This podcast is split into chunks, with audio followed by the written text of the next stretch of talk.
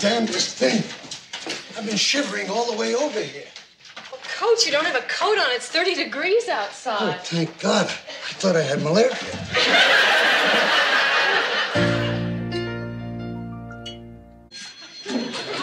Cheers.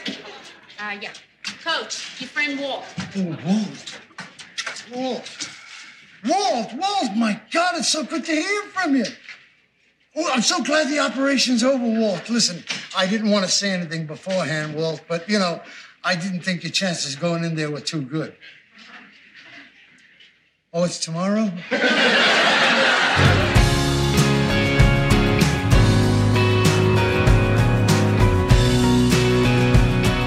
Oh, welcome to Killer Casting. I'm Lisa Zambuddy. I cast killers and a lot more.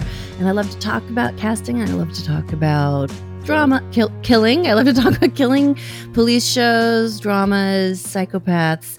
And with me today is one psychopath I know. Mm-hmm.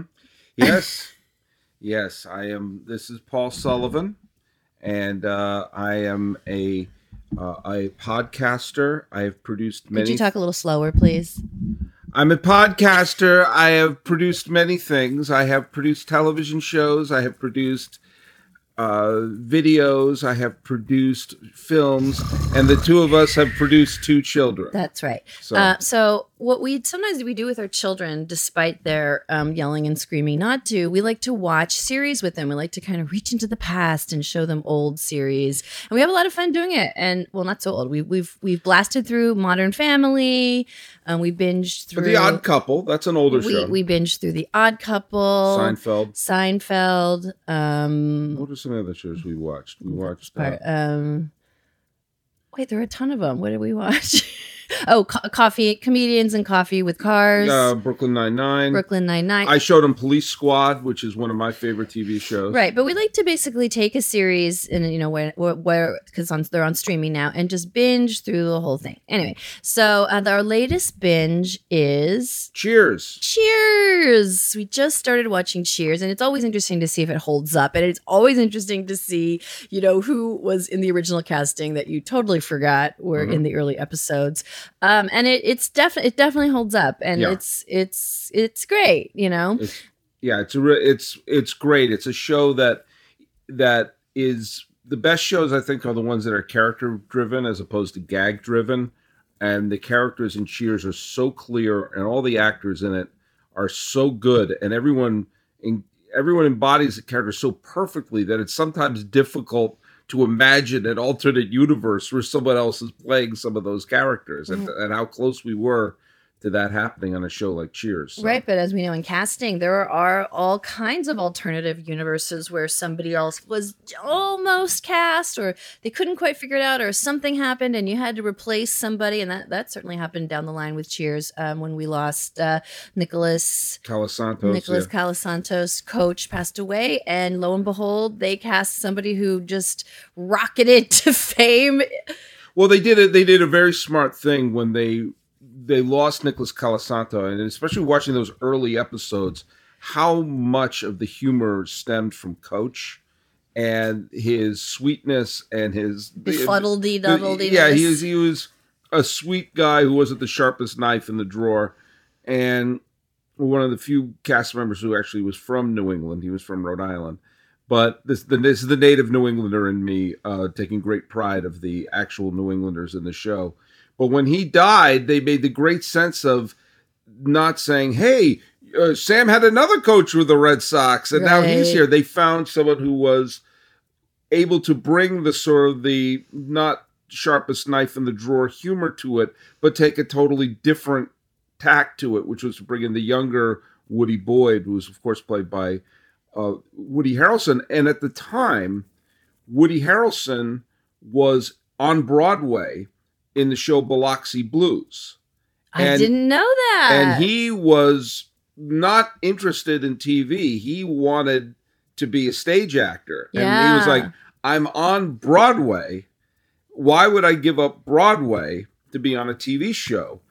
But he, in an inter- I, re- I heard this in an interview that it was one of those things where it was like, well, it's not just any show, it's Cheers. And Cheers was a, at that point, had been on the air for maybe two or three seasons. and it had been established. It was a hit, and it was considered a show of high quality.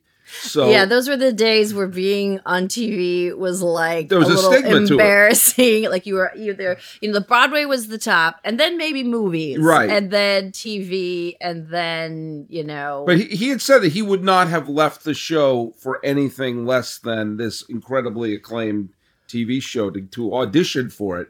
And the character, by the way, was named Woody on the script. It wasn't rewritten. A lot of times, there are a lot of characters, especially some of the peripheral bar characters, that they just keep their regular names. So they could talk. There was the character of Paul who appeared on the show a lot as one of the barflies.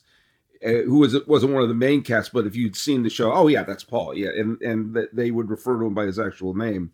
But there was a coincidence that it was Woody Boyd was Woody Harrelson. That's so funny because years later, after Cheers was done, I actually saw Woody Harrelson in a Broadway show as the rain, not the Rain Man, the Rainmaker, the Rainmaker. Uh, the rain. The is that the musical? Yes. Yes, it's. I think that's the Rainmaker. Yeah, so he was in that, and I thought, oh, good for him. he went on to get on Yeah. Broadway. Okay.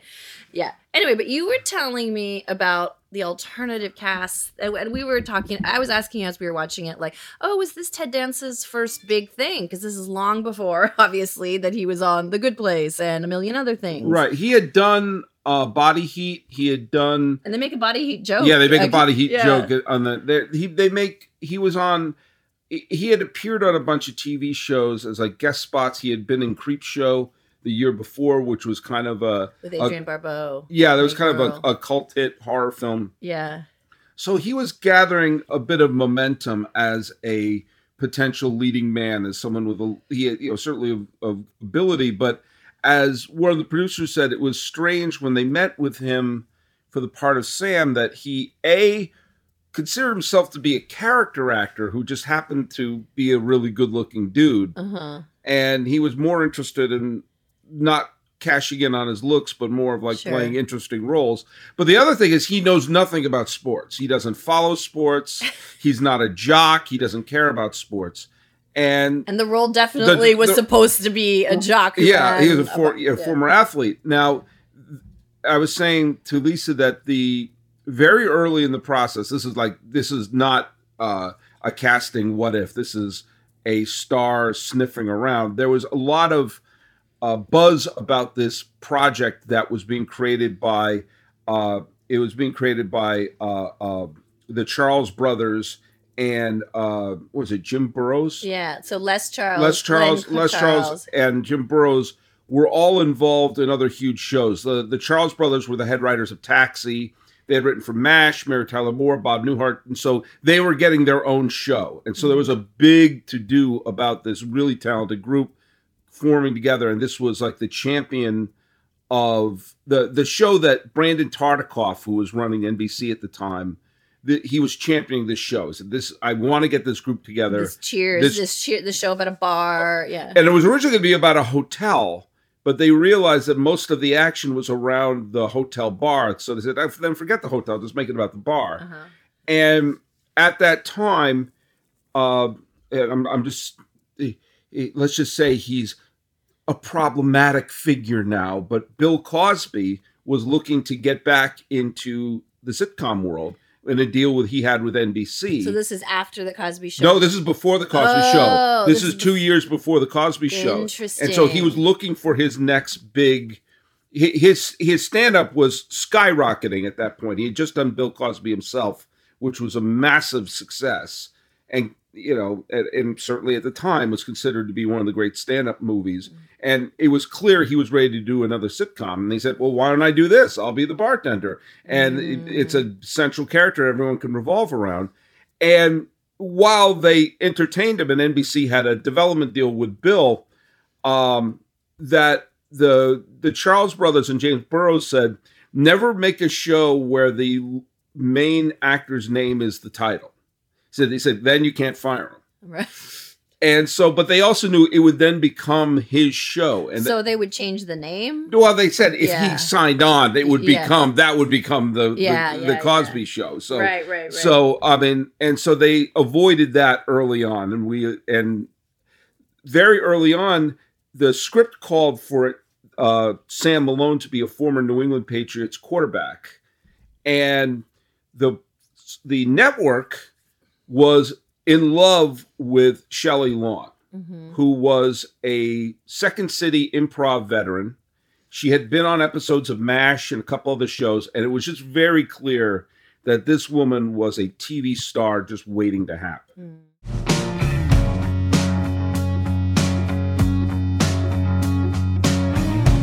Sam, do yourself a favor. Go back to your Tootsies and your rat parts. I'd hate to see the bowling alleys close on my account. Hey, hey, wait, wait a minute, wait a minute. Are you saying that uh, I'm too dumb to date smart women? I'm saying that it would be very difficult for you. A really intelligent woman would see your line of BS a mile away. You think so, Uh huh? huh. Uh huh. Yeah, well, uh, you know, I've never met an intelligent woman that I'd want to date. On behalf of the intelligent women around the world, may I just say,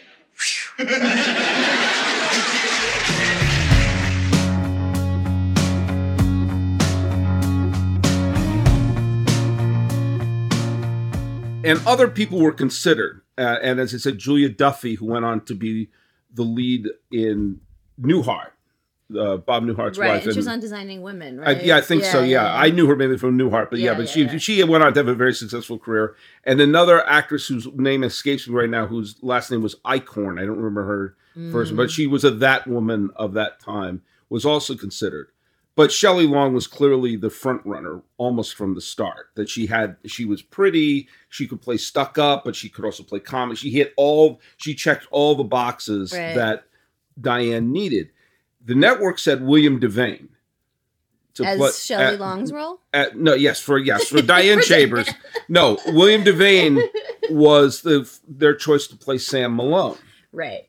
And Fred was it Fred Dryer? Yeah. Fred Dryer was a former football player and was what there were it, Sam Malone came down to three people: Mm-hmm. William Devane, Fred Dryer, and Ted Danson Uh huh. and they would they paired them up. They like they mixed and matched it, and eventually they had one group. It was I think it was William Devane and Julia Duffy. I could have this combination wrong, but it was William Devane and let's say Julia Duffy, Fred Dryer and Miss Eichhorn, whose first name It's escapes me. Jill Eichhorn. I think Jill Yeah. Eichhorn, yeah. Yeah. and Ted Danson and Shelley Long, and they in front of the heads of Paramount and NBC and Brandon Tartikoff, and they did one of the scenes. I think it was the scene when she's been left behind by her fiance, Uh-huh. and they're having their that exchange Mm-hmm. which the whole series is based upon that basically. And the first group did it, the second group did it, the third group did it, and then they all went back and said, "What do you think?" And Yeah, so this is called test. A test. Yes, the yeah. test. Yeah. and William Devane was the best known actor of the bunch. Right. Fred Dryer physically was what they were looking for. Yeah. He, I He's mean, he, huge. he, he was a football player. Right. And but nobody could deny that Ted Danson and Shelley Long's chemistry was through the roof. Right. And they said we can't not do that. Yeah. And so the thing that that um, Les Charles said was the one thing that Fred Dryer had that Ted Danson didn't have was they called ironically called the peacock quality, which was Fred Dryer could strut around like a cocky jock. Absolutely. And Ted Danson didn't have that quality. And so he tried to they James Burrows who directed most of the first season tried to basically said this is what you like kind of showed things of Fred Dryer to him. So like this is how we need you to uh, act, how you need to sort of walk into a swagger room. The sort of the swagger. Yeah. And they cast Ted Danson, but they made a change to the script, which was the character of Sam was a former New England Patriots quarterback. And it's tough to look at Ted Danson and say that's a former football player. But especially Well, I mean, to me, it, it he looks like a jock to me. well, that, that shows what a good actor Ted Danson is. uh-huh. But baseball players, especially in the pre-steroid era, had a they were in shape, but they had that lean, muscular shape as opposed to the big, bulky football player. uh-huh. And so he looked more like a baseball player. And Ken Levine, who was one of the producers, who was also a rabid baseball fan and went on to become an announcer for the Seattle Mariners after winning Emmys for producing and writing Cheers, said, Why don't we make him a baseball player? Boston's a bigger baseball city, especially at the time, than a football city. And so, as me, a lifelong Red Sox fan, it was this gateway to tons of base, very specific baseball jokes. Uh-huh. And Nicholas Colasanto looks like what a baseball coach looks like. Sure. And so there are pictures all over the wall. Of course, I'm watching the episode the other day. I'm like, oh, there's Tony Perez and Julio Valdez, and there's that's Carlos Strubs. So they make very specific baseball references to it. And so they made that change, and it completely uh, that took the direction of the series. It's so funny though because it's funny that Les Charles would want um, Ted Danson to have more of a peacock because to me, and I think this is just the benefit of him being such an attractive guy, he does have that strut to me. I mean, he's he's the kind of guy who's like, "Yep, I I uh, I can get anybody, you know, yeah. to, to tickle my toes anytime I want." He has that sort of understated swagger to me, and it's interesting because I don't know, three or four episodes in, they do bring on Fred Dryer Right. to play the part of kind of a, a boisterous, loquacious uh, newscaster. Well, that and that was a little of a, bone that was thrown to him because they, he Mm-hmm. apparently did a great job in his test. Sure. And his version of Sam, which would have been probably a little more machismo than. Uh, well, it's tough to say because like maybe I mean. Ted Danson probably just took the direction well. I mean, he's a good actor, He- and, Yeah. and, and James Burrows is one of the great TV directors of all time. So, I mean, it was he probably told him how to do that. But And- it's so funny because in, before Fred Dryer comes on the set, you know, Sam's character is kind of the cock of the walk, and he's definitely the tallest person Yeah. in the bar. But then Fred Dryer comes in, and I was looking at him, and I think I mentioned, I'm like, damn, Fred Dryer is really tall and big. yeah. You know? Well, he looks like I mean, he was a football player, and he looks right, but. I don't know nothing. But but but but I but he does yeah. have that that that jock quality to him. Yeah, yeah, but he seems really dumb. I mean, Well, yeah. that that was kind of part of the character. But anyway, it was that's just so interesting. And because the the the Charleses were involved with Taxi, they knew Rhea Perlman through Danny Danny, DeVito, DeVito, yeah. and um, evidently Danny DeVito constantly was showing up to Cheers tapings, but never did a cameo on the show. Well, if you close your eyes, it's basically Danny DeVito who's playing that role. Yeah, I, I mean, mean, her cadences. It's her, it's a Louis De na- Palma. She's basically Louis De Palma. nastiness. Yeah, yeah, yeah. Um, George Wendt, who also was a veteran of the Chicago improv world, had done a. I think he'd done episodes of Taxi. I know he did a very memorable episode of MASH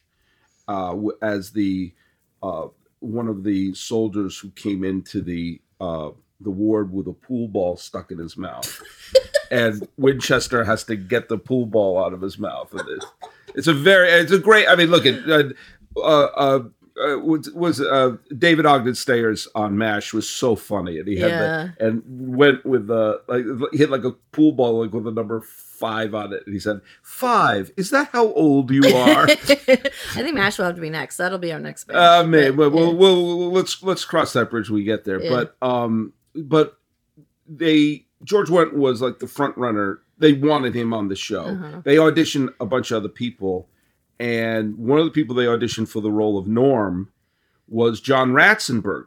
Mhm. Now, John Ratzenberger, who Pixar fans will know as Ham and is kind of an in joke in the Pixar film, is what character is John Ratzenberger going to be in this film? And 'Cause he- isn't he in Star Wars? He appears in every Pixar film, but he also lived in England Star for. Wars. I said. I know. Oh, okay. Sorry. My sentence is actually. Oh, okay. That. He lived in England for a long time, and, and whenever there was a big epic movie that they needed Americans in, he's from Bridge. Uh, John Ratzenberger was from Bridgeport, Connecticut, as are my parents, and he appeared in them. So he appeared in The Empire Strikes Back. He appeared in Superman, Superman 2, Gandhi, Firefox, Bridge Too Far. All these huge epic films includes um what does that say?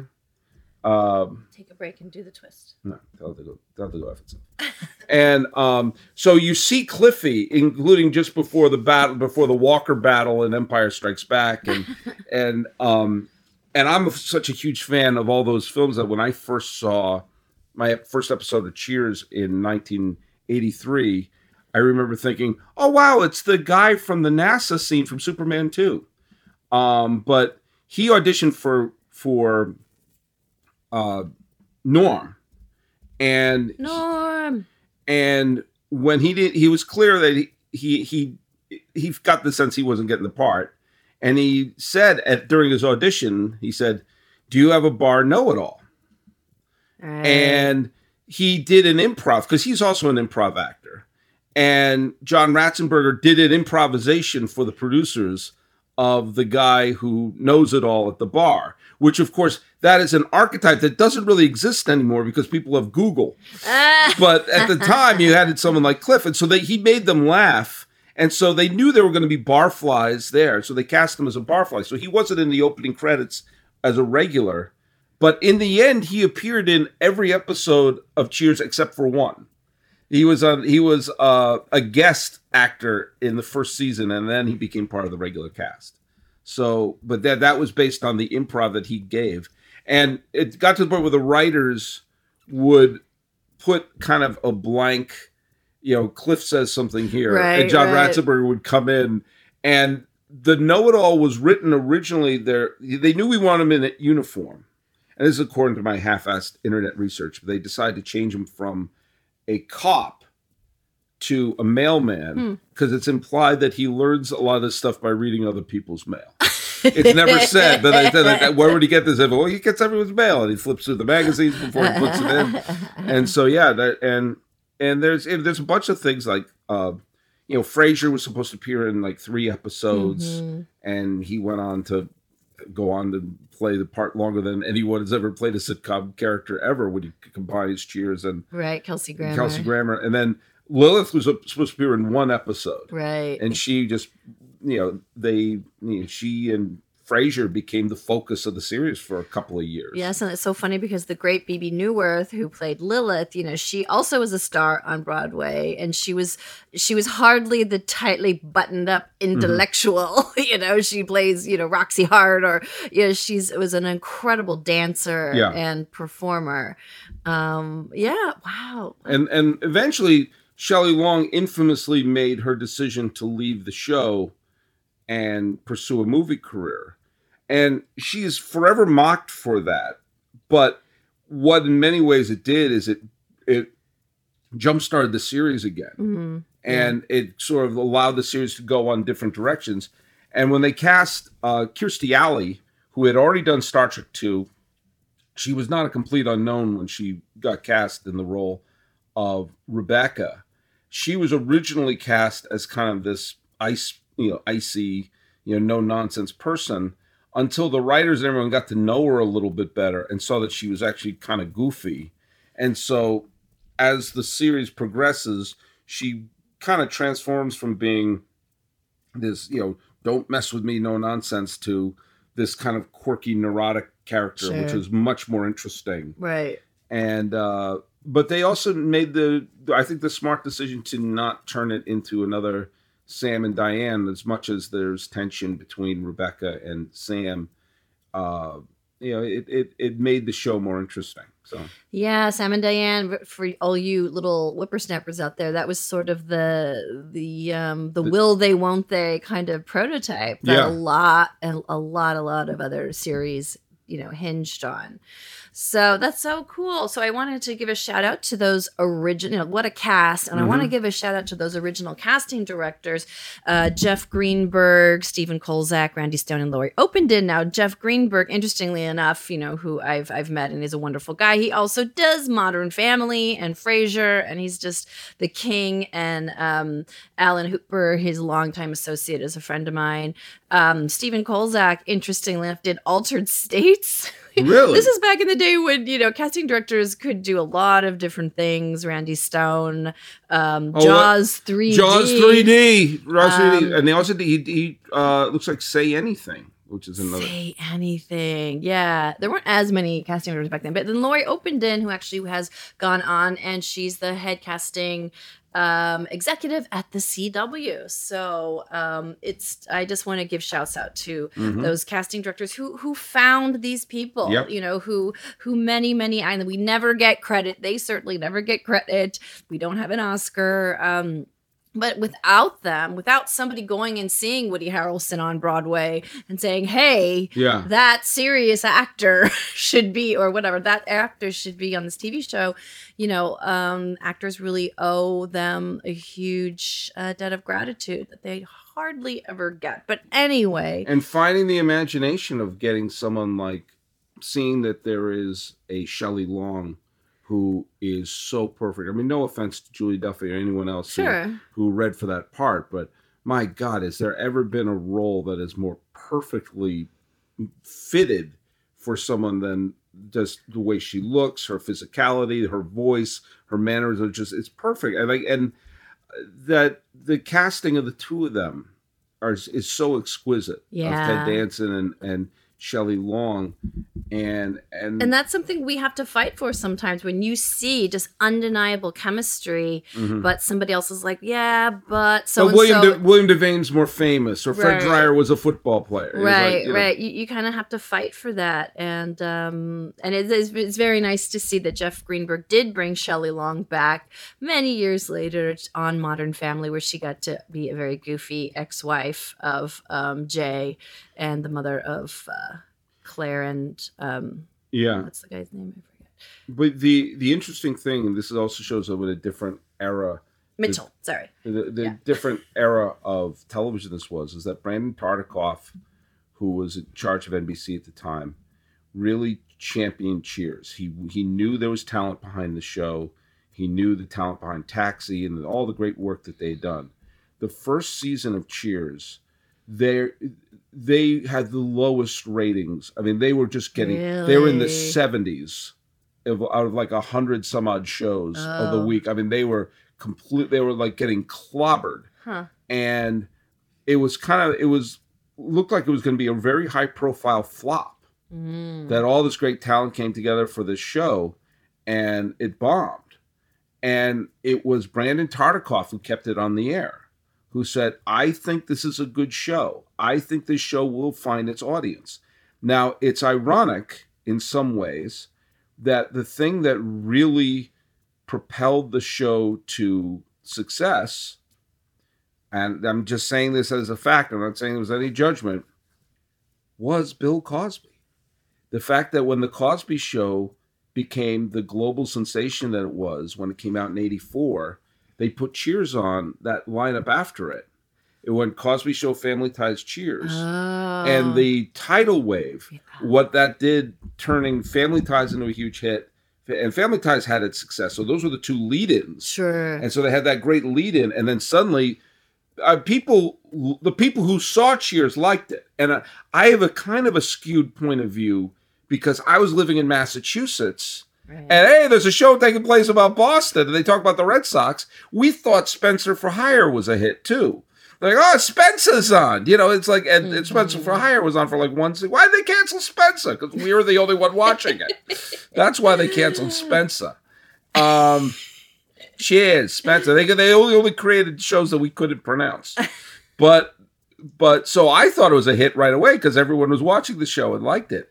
But when the show became a national hit, I think people, uh, and then that was also a time when sh- shows were being rerun that were still on the air. Like MASH was in reruns while it was still on the air, and Cheers started rerunning while it was still on the air. So I think people uh, caught it in after the season one or two, and then it became just the uh, one of the most beloved TV shows. Of all Yeah, but that you're right. That diving board of having two one-two punch heavy hitting um, hits. yeah, You know, family shows, and then of course, then the the kids go to bed and the adults stay up and they watch Cheers. yeah. you Well, then and then you know, Cheers was followed by Night Court, and Night Court was followed by Hill Street Blues. oh yeah, and that was the template that NBC used uh, for uh, you know right through you know Friends and and ER and all the ones through the nineties. They just that was You have to have the big, huge hit at eight Prime and time. nine. Yeah. Uh, the uh, other hits they develop at eight thirty and nine thirty, and then the grown up show at ten, Yeah. and that or the drama at ten. So you had like L.A. Law or ER, all these shows that they put in at that spot. I don't remember if the West Wing was or not, but I do know like those shows on Thursday, like you know, Seinfeld eventually was on there, Friends was eventually on there, Mad About You was eventually on there, Mhm. and it was a thing that we fans of the show News Radio always was frustrated. Why don't they put news radio on? They could, and they would sometimes shove in like a Caroline in the City or the Single Guy to sort of say, uh, maybe we can. Yeah, what about these? What about these? Okay, okay, we'll shuffle them, shuffle them, shuffle them. yeah, and yeah, yeah. and um, but yeah, Cheers was uh, that that Cheers was one of the great uh, got was uh, buoyed by that lead-in audience, who then Cheers became an appointment television. That helped Night Court. Right. Well, we have 11 seasons of Cheers to Mhm. binge through, and we try to be completists. Yeah. We try to. Oh, Scrubs was the other one. Scrubs, that- yeah. Yeah, we watched Scrubs. Yeah, Um, so I remember there were a couple of seasons of Cheers where they got a little too wacky. You know, like towards Mhm. the end, they, they were like having too many like weird sight gags. They're like, okay, that's a little unrealistic. Uh-huh. But but but what made the show work was that you, it- it's a it's one of the shows where the theme song really captures what the show is. It's like you go to the bar to hang out with your friends uh-huh. and you get to know who these people are and i and i the best shows are the ones that uh and it, that find that central location say this is what this is what we are this is who we are. It's interesting when you watch cheers and we just watched the odd couple not long before that. The best episodes of the odd couple the best episodes of cheers are basically we're in this space for the entire show. We're not going on looking. We're what are we doing in this space to give these performers a chance to play around mm-hmm. instead of running out to different locations and everything like that. And I think that that you play to the strength of, you know, you know where Norm is, you know where Coach is, you know Carla is going to scoot in around here, and so Uh-huh. you can have the the bar be the hub. Oh, I found out an interesting thing in my they, my half baked internet research last night that there's always people chopping fruit like lemons and one of the reasons is is they originally were going to have them constantly mixing drinks uh-huh. but that makes too much noise Ah. If- like, it just would be like ruining takes so they have to be doing something There's no Uh, blender, too. there's no blender like they'll do something like this they'll, they'll, Yeah. they'll fill up the beer but they'll with a quiet thing so they have to do something bartendery yeah. so they'll be either washing a glass or chopping a lemon yep. so that they're give them something to do um and uh And that's very true to life. Yes, Based on all the bars that I've worked in. yes Uh, yes. Well, thank you so much. You know, sometimes on killer casting, we talk about killers, but sometimes we also talk about casting. Yes. And I love to honor and amplify great casting when we see it. But thank you, Paul, for Yes. coming on. thank you thank you for inviting me and uh, Absolutely. I'll get an Uber and to get back to the hotel. That's right. Um, and we're gonna go through, uh, you know, all those seasons of Cheers, and then who knows what we'll watch next. I, I vote Night Court. I think that would be a very goofy, fun show to watch with the boys. All right. What do you Night, think? Night Court could be it. Um, you would also. In fact, Harry, what's his doodle? Harry Harry, Anderson, Anderson, yeah. made lots of guest appearances on Cheers. I wonder if that was because you know they a lot of times NBC would have like these deals with people. I wonder if they had a deal with Harry Anderson, and trying to figure out what to do with him, and they stuck him on some episodes of Cheers, and then eventually they said, "Oh, we'll have him play a judge." Yeah. Okay. Right. Well, thank you. This is Killer Casting signing off. Good day. Good day.